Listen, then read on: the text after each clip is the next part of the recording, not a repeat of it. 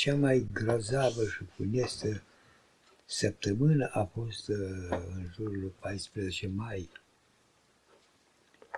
Se circulau mașini foarte luxoase, la fel de autocare, pe de afară.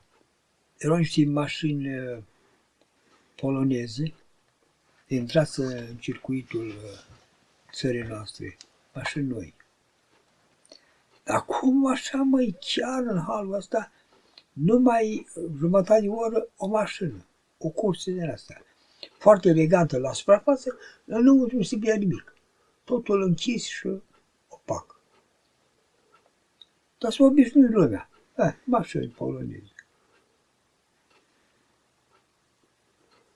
Acolo ce era, doamne? Numai și numai deținuți polițiști.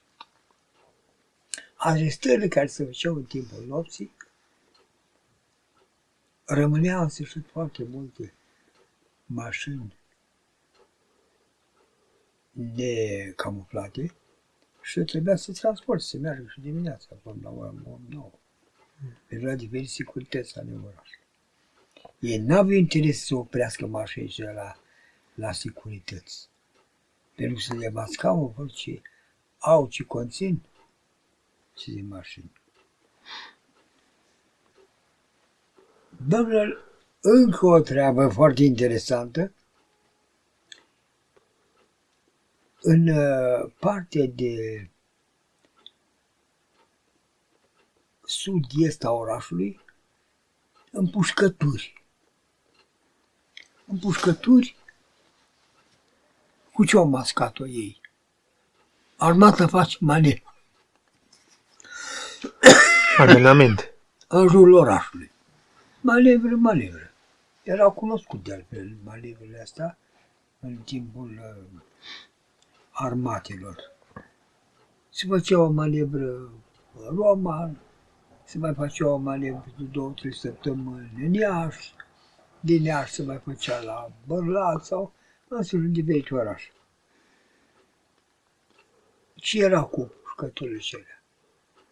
Aduceau copii, familii întregi, luate de pe la Bosancea, de pe zona Bucovinei.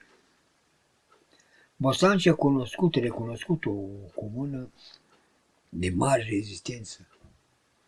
Acolo au dezarmat șârcul și de-al meu.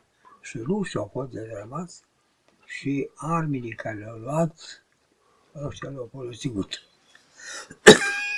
cu timpul, cu sângeni. Încât acum a venit momentul de răzbunare împotriva bosăceilor. Au avut un crop comun în Piatra Neamț, pe dealul Balaurului, și acolo aduceau cu mașinile noaptea, familii întregi, le mitraliau și le arunca în locul comun. Dimineața,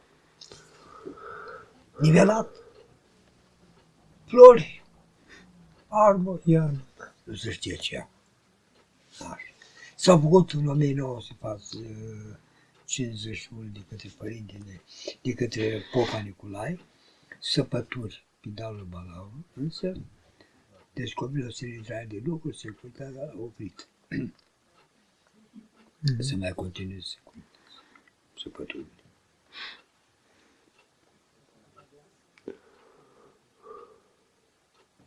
Înspre noaptea cincisprezece mai, securitățile erau pline. Nu mai încăpă nici în beciuri, nici în poduri.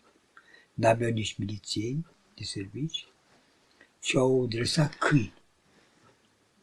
Au băgat în podul securității, deținuți, arestați, și la fiecare doi trei deținuți era un câine, lup. Într-adevăr, dacă mișcai, făceai o mișcare, erai șuțeată de animalul ăsta. Așa au spus caralii, dacă mișcați, riscați să vă rupă mâna, să vă spargă capul, să vă înghită cu logoasă. Băi, și era nevoie să am stat patruzeci și opt de ori, fața în jos, în podul securității la Roma, fără să facă o mișcare. După patruzeci și unu de ore, cobora la anchetă. Ancheta era făcută de un evreu al securității, David Dovici, Solomon, și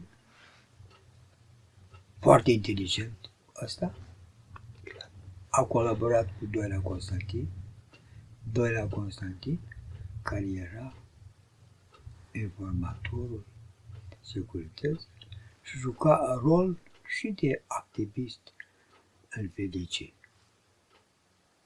Așa că ziua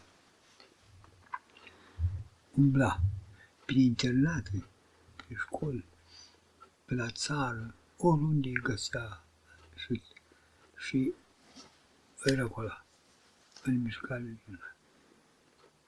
El era foarte apreciat și căutat, pentru că fusese arestat de Antonescu.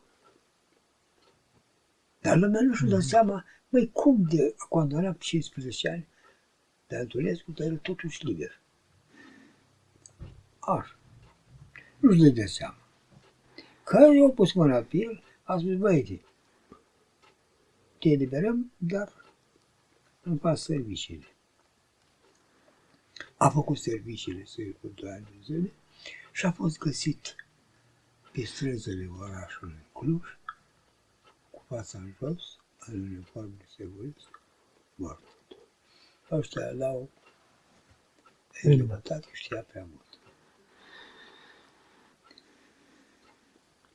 Și, dragii mei, așa s-a început această noapte, între paisprezece și cincisprezece mai o mie nouă sute patruzeci și opt, noaptea Sfântului Martor. Au fost peste zece mii de tineri arestați și condamnați până, anchetați, condamnați în lunile august-septembrie și în octombrie repartizați cu dosarele respective pe pușcăriile unde urma să execute fiecare chisoare. Înainte de plecare din Aiud, cu patruzeci de zile, din Roman, cu patruzeci de zile, am o imagine. Univa, în întuneric, mai în fundul sării, undeva o scânteie de lumină. Și mă opresc, într-adevăr, în realitate, după două săptămâni, în fața pușcăriei Aiudului, acolo legați la ochi, duși din mâini. Când am ajuns în, în capul sălii, ca să mor, să merg așa, o mi-a dat prosopul la ochi. Și tocmai lumina aceea mi se arată mie acolo, caraiu deschide celula, intră aici banditule. Și așa s-a realizat scânteia și celula mea de șteva. O prevestit, Doamne. Mi-a prevestit, Doamne. Da. Și am avut o prevestire la ieșire din pușcărie. Tot la fel, le-am spus, vă vezi, nu murim. Fiți atenți, rezistăm, mergem înainte. Lupta se duce mai departe. Mm-hmm. Și într-adevăr. Ei, și cam asta a fost în legătură cu paisprezece mai, una din cele mai cenușii pagini ale istoriei României. Da.